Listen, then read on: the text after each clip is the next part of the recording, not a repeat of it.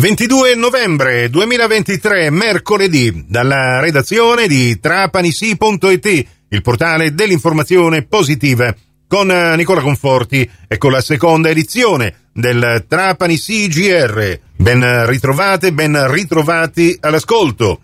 Con l'assessore ai lavori pubblici del comune di Trapani, Vincenzo Guaiana, Torniamo a parlare di edilizia scolastica. A Trapani partono otto progetti per un importo di 13 milioni e 128 mila euro che saranno, che saranno finanziati con il PNRR e i fondi PAC Regione Sicilia. Questa è la seconda parte dell'intervista che ci ha rilasciato ieri il podcast integrale potete ascoltarlo nell'apposita news che abbiamo pubblicato su trapanisi.it. Questo mese prevediamo eh, l'inizio lavori per l'adeguamento funzionale della scuola dell'infanzia di Viale Marche. Qui è previsto un importo di un milione di euro.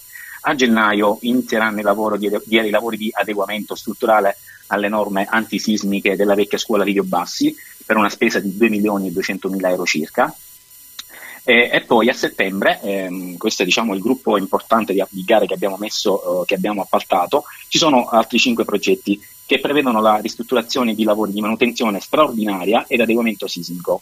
Eh, vado ad elencare così in maniera veloce. Sì. Abbiamo la scuola primaria di via San Francesco d'Assisi per 1.700.000 euro, la scuola secondaria di infanzia Rubino di Fulgatore per 1.500.000 euro circa, eh, poi abbiamo la scuola di infanzia Don Bosco di via Mazzini per 600.000 euro, ed infine poi abbiamo um, la scuola d'infanzia e primaria Leonardo da Vinci, la famosa scuola San Pietro per noi un po' più grandicelli come Sì. eh, siamo abituati a conoscerla, per 3.000 e 800.000 euro. 3 milioni e Ehm, 800 mila euro. eh, sì. Chiedo scusa, sì, 3 milioni, Eh, grazie per E per poi la eh, leggo anche Quindi- qui la scuola primaria Marconi di via Ugo Bassi, eh, Esatto, 1 milione e esatto. 791 eh, mila Esatto. euro. Per queste cinque opere è già stata affidata la progettazione esecutiva, Eh, quindi mh, diciamo che siamo arrivati. Eh, dobbiamo quindi eh, stare attenti eh, soprattutto ehm, nel momento in cui eh, si inizieranno questi lavori ad essere mh, meno invasivi possibili Ecco, incidere io diciamo, proprio di questo volevo parlare.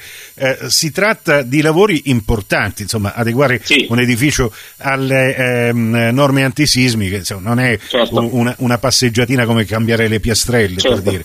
Per cui Dovremmo fare delle, delle- dovremmo fare delle riunioni importanti con i dirigenti, ehm, coinvolgerli in tal senso, insomma, per- in modo di essere meno invasivi possibili al, al proseguo del- dell'anno scolastico. Creiamo, eh, dobbiamo cercare di creare meno disservizi possibili, sia a- ai docenti, agli alunni e soprattutto alle loro famiglie, in questo senso. Quindi dobbiamo vedere un po', ci dobbiamo organizzare eh, in tal senso. Per Ecco, noi questa notizia, a dire la verità, l'abbiamo pubblicata il 20 novembre, ma già ci sono arrivate in redazione eh, delle mh, eh, perplessità da parte dei soliti genitori che dicono eh, ma Certo, che, certo. che cosa devono fare adesso i doppi No, turni? non si devono preoccupare, per- non si eh, devono allarmare. In questo momento non c'è eh, diciamo, questa necessità di allarmarsi. Dobbiamo infatti vedere insieme ai dirigenti e quindi eh, è importante eh, avere la loro disponibilità e trovare eventualmente eh, delle soluzioni che non creino disagi, eh, di creare il meno possibile disagi eh, a tutti.